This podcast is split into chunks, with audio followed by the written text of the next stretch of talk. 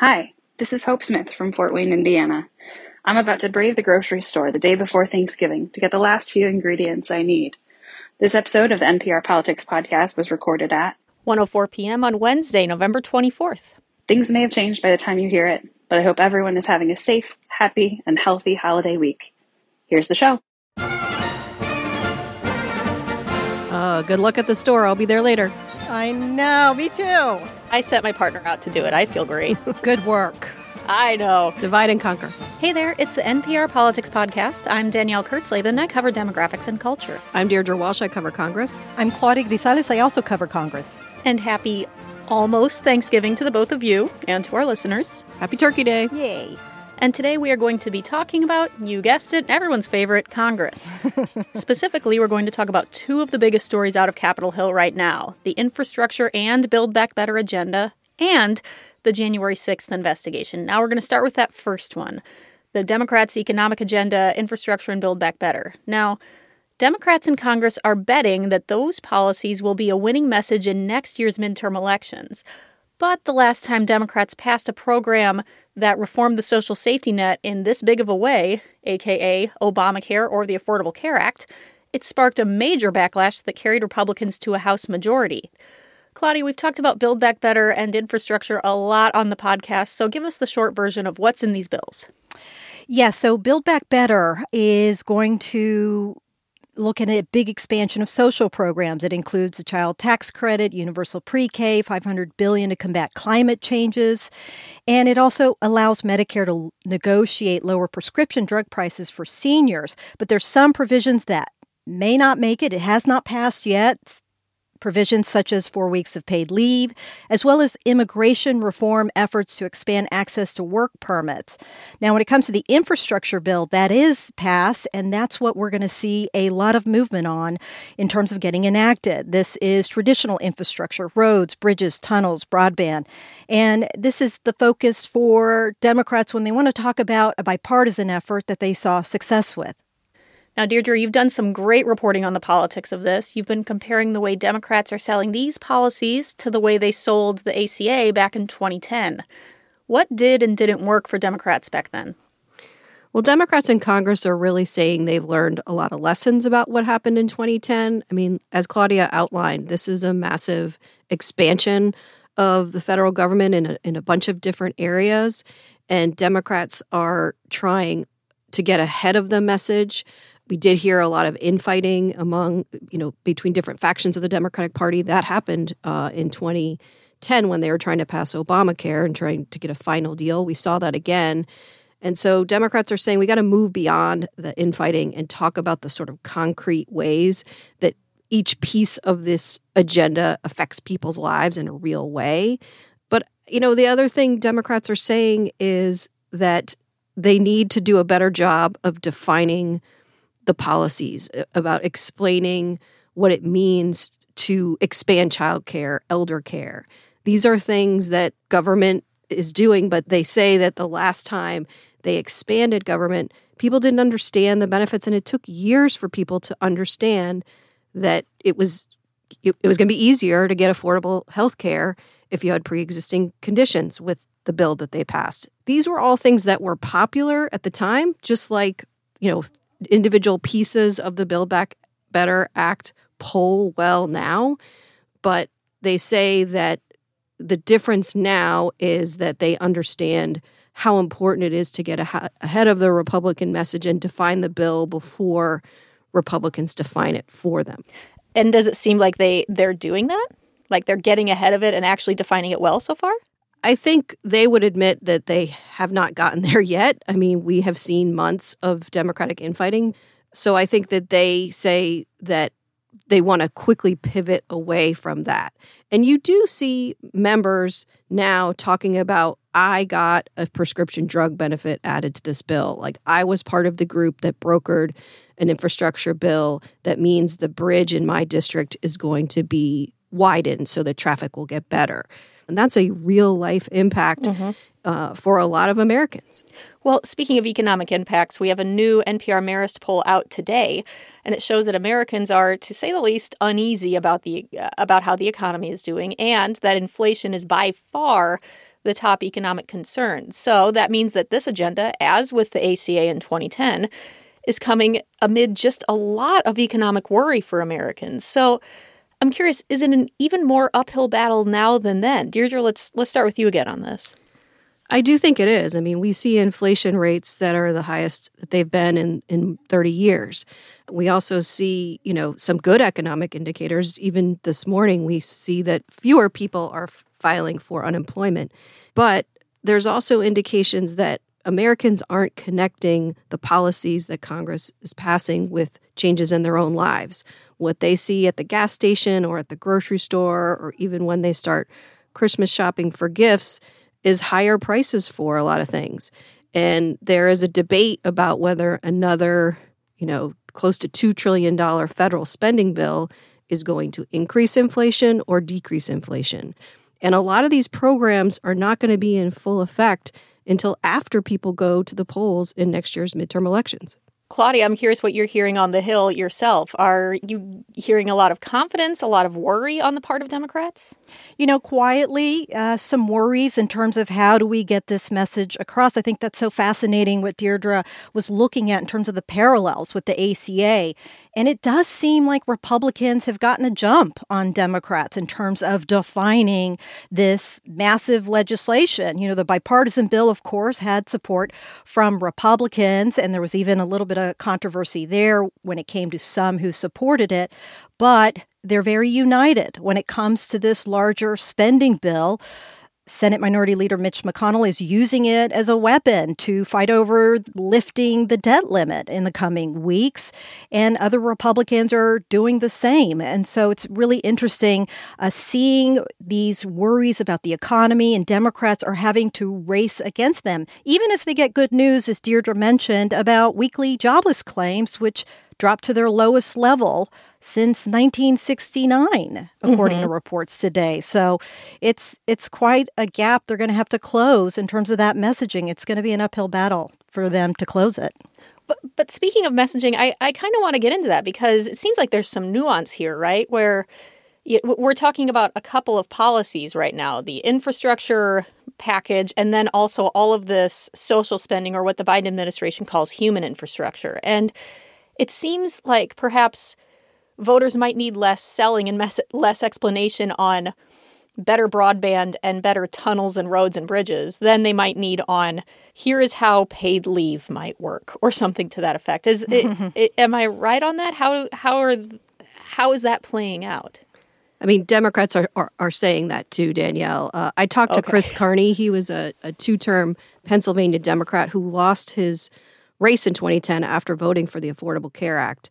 I mean, he said a big challenge for him was it was too hard to explain the components of the bill. They weren't going into effect for a while, and Republicans got out in front of the issue, and the bill was really unpopular. He says the pieces of this agenda are already popular, and he says it's really easy for people to explain that potholes in their neighborhood are getting fixed. But he did also talk about what he called softer social programs, things like universal mm-hmm. pre-K, elder care, child care, which he said the party needs to do a better job of explaining the benefits. Mm-hmm.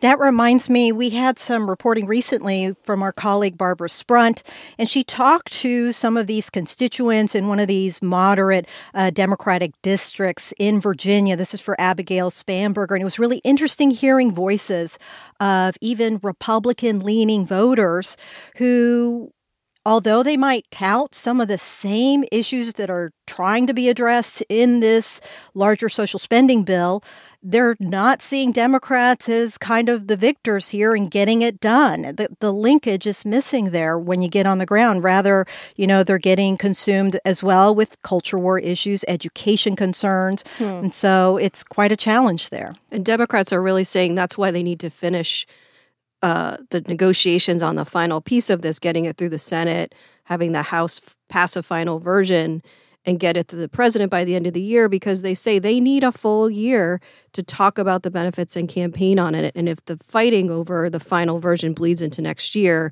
that will really harm their messaging efforts. All right, well, we're going to leave it there. We're going to take a quick break. And then when we come back, we're going to talk more about Congress, specifically January sixth. And we're back, and as promised, we're talking more about Congress. We are talking about the January sixth Select Committee, which issued new subpoenas this week, bringing the total number to more than forty. Claudia, I know you've been covering this. What's the latest? This week, we got another wave of subpoenas. ten were issued, so a total of forty-five subpoenas now. This has been focused on Trump allies, former advisors, and those who took part in the planning for the January sixth rally. This week, we saw Roger Stone, Alex Jones, two very controversial figures on that list of subpoenas, along with two, several organizations, actually, two of them, familiar names now. These are far-right extremist groups, Proud Boys and the Oath Keepers. And the focus this week seems to be on whether these individuals played a role, even financially, in putting together efforts to be at the Capitol that day and also help others who participated that day find assistance to stay at a hotel, what have you. And so that seems to be a lot of the focus now. And I'm just curious, you said they're up to forty-five subpoenas. Is that a lot? Do we have a basis for comparison with other investigations, or is this just so novel that it's hard to gauge that?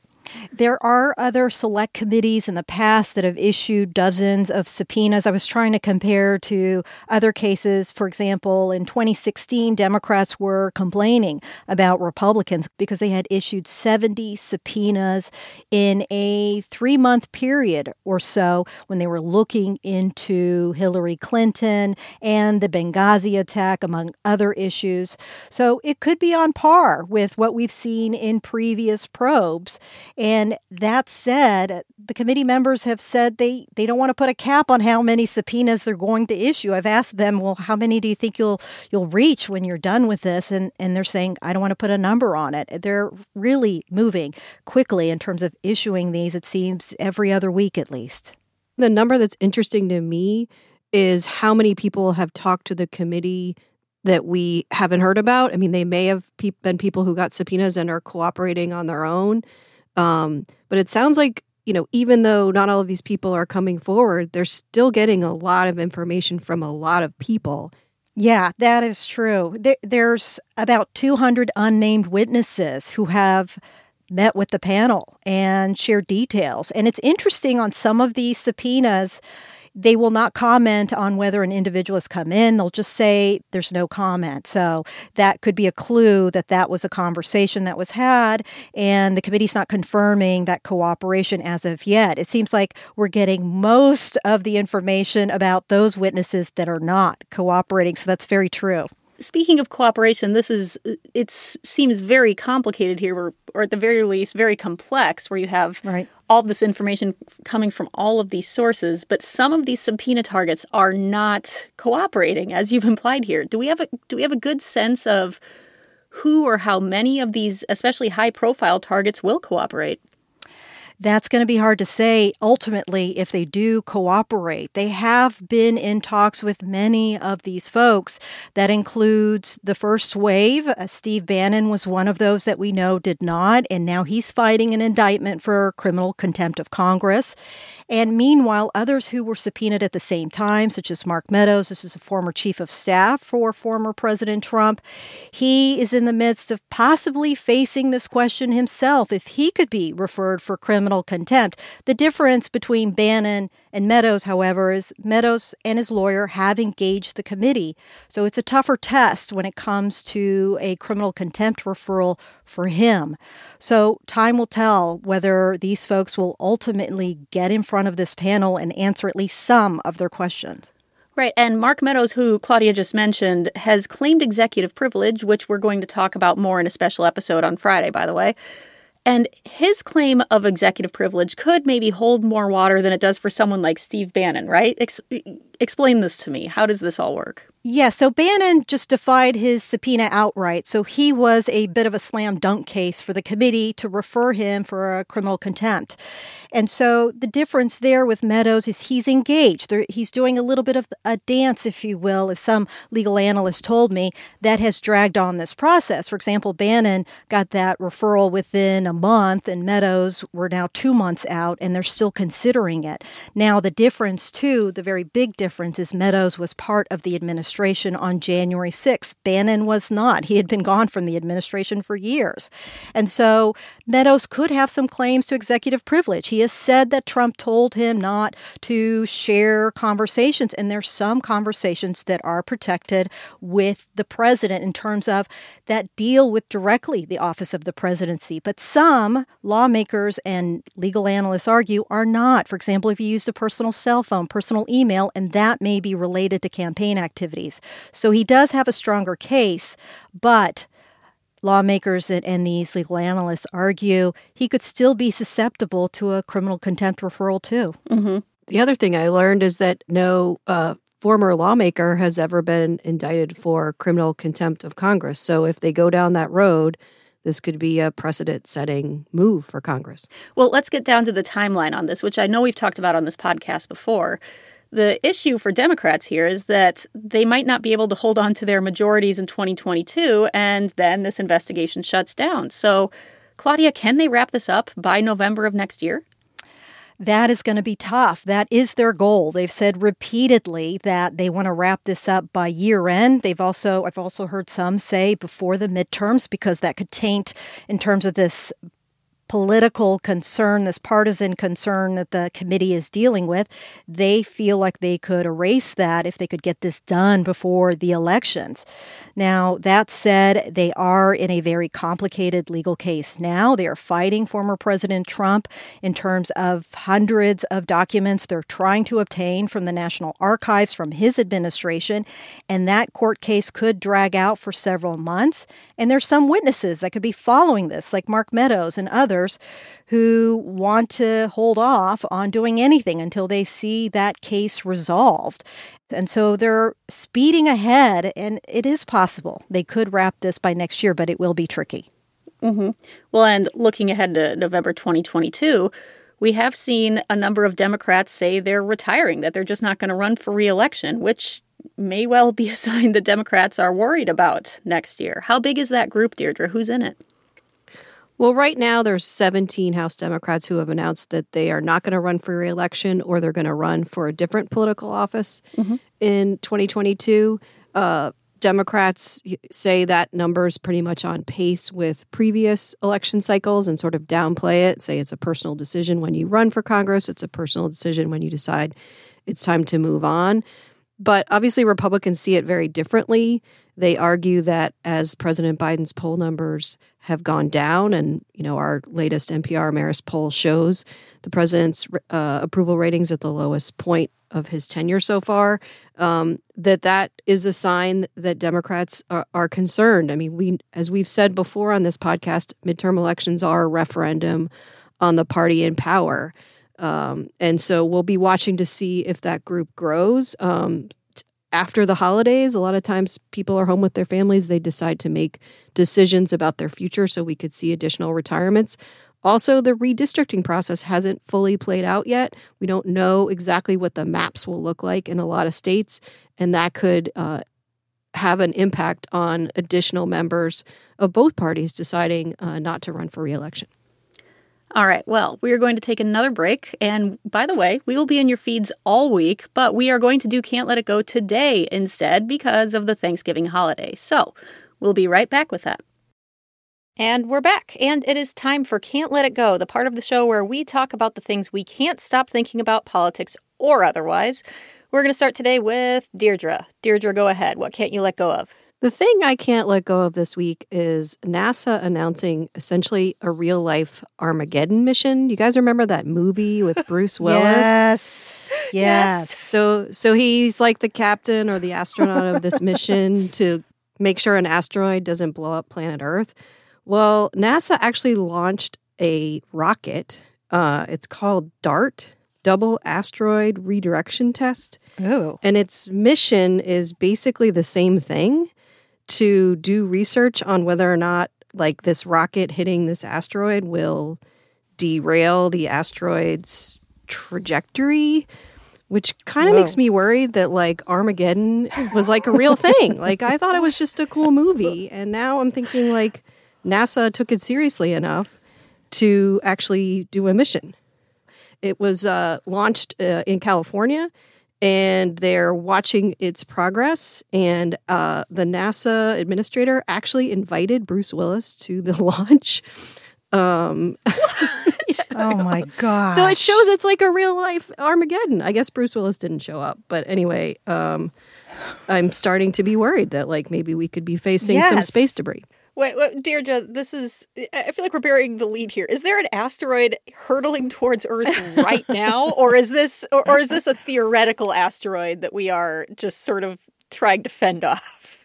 So NASA says this is a test. So it's a test to see if the technology okay. can change Great. the trajectory of an asteroid in space.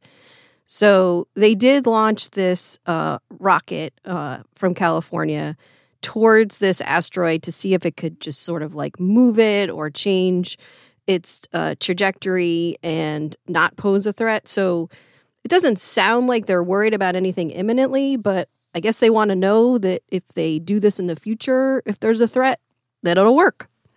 I I don't know if I'm that reassured, but I know. All right, sounds good. This is very worrisome. It's not just a plot of a movie anymore. Great, great, good, great. We need an Aerosmith theme song for this right now. Yes. I like that song. I think it was it was a real high school dance staple. All right, I will go next. Um, with much very non-apocalyptic news, I want to talk today about Chuck Grassley and his golden Twitter feed. It is... It is always good. God bless Iowa. Uh, and Chuck Chuck Grassley put up a real gem of a tweet yesterday. Uh, it reads as follows. Thanksgiving time, Grassley clan gathers. Get out old reliable Beth. Called Beth because of a reliable Atlantic family farmer slash former staffer for me and Iowans. I vacuum, B C. But I vacuum because B C. I don't want to be peeling potatoes. Yeah. Sorry, I was trying to be literal here. But that's the way he writes oh his tweets. Gosh. Yes. And first of all, I mean, one of the joys here is that his his vacuum is named Beth, uh, named, af- named after a staffer. I need some Enterprise reporter to look up the real Beth, the human Beth. And see and see how she feels about this. But also, I don't think I'd appreciate that if I was the staffer. I don't know either. But also, the photo is of a a, a vacuum that is giving some real yes. early eighties, yes. nineteen seventies vibes. Like it's like brown but, and sepia. But he could be like the spokesperson for that brand, with, whatever it is, like, because if it's still kicking. I think it was a Hoover. Yeah. You know, I did see, uh, I, I can't vouch for the fact checking here, but I did see some folks on Twitter doing some uh, sleuthing. And they found that this vacuum, this particular model was made in nineteen eighty-three. Wow. Which means this vacuum is older than That's much amazing. Of our audience. So I, I also I'm, like the idea of, you know, Chuck Grassley in his late eighties, like vacuuming the house for his Thanksgiving guests. It just I shows know. He's just like us, I right? Know. He has to clean. I know. Also relatable, vacuuming rather than peeling potatoes. I, I'm I'm with him. Peeling potatoes is the worst. Good yeah. for you, Chuck. Although I have this image of Grassley, he's just vacuuming like a small square, and he just sits there with Beth, and that's all he's doing. He's like, I can't help you with that turkey. I'm uh, doing the square here. All right, Claudia, now it's you. What can't you let it go? I cannot let go of... the House of Gucci, which is dropping today. You may have heard about it. Lady Gaga, Adam Driver, Jared mm-hmm. Leto, bunch of people I like to follow. Uh, very fortunate because our very own Lexi Schapitl pointed me to another part of this story, which are the reviews. So I'm not sure if I'm more obsessed with seeing the movie or reading more reviews because apparently it's so bad, it's good. So, oh no, I kind of want to see it, but now, now I'm... I'm really, really intrigued. I thought before, oh, I got to see whatever Lady Gaga does. I'm there for her. But this takes it to another level, and the reviews are hilarious. For example, Vox was one review, and the writer in that case said, it's not good, but boy, oh boy, is it great. Great. And the writer goes on to say they've tried for days now to decide exactly when their soul left their body and ascended oh, to paradise no. during watching of this film. So, yes. The costumes then, have got to be good, though. Yes. Yes. The fashion, the costumes, the accents, maybe not so good. I don't consider myself a particularly ethical person. No! But I am fair. The New York Times, for example, said the nicest thing they could say about the film was uh, it should have been an Italian movie. Ooh. But that all said, ouch. I want to keep reading the reviews. I want to see the movie. I can't wait. Love it. Everything. You know, I had no intention of watching this, but the thought of my soul leaving my body because of this show, I mean, I, I think you just sold me, Claudia. Thank you. All right, that's a wrap for today, but a reminder that we've got some excellent episodes for you tomorrow and Friday. So if the conversation at your Thanksgiving turns to politics, you know where to turn. In the meantime, our executive producer is Mathoni Maturi. Our editor is Eric McDaniel. Our producers are Barton Girdwood and Elena Moore. Thank you to Lexi Schapitl and Brandon Carter. I am Danielle Kurtzleben. I cover demographics and culture. I'm Deirdre Walsh. I cover Congress. And I'm Claudia Grisales. I also cover Congress. And thank you for listening to the N P R Politics Podcast.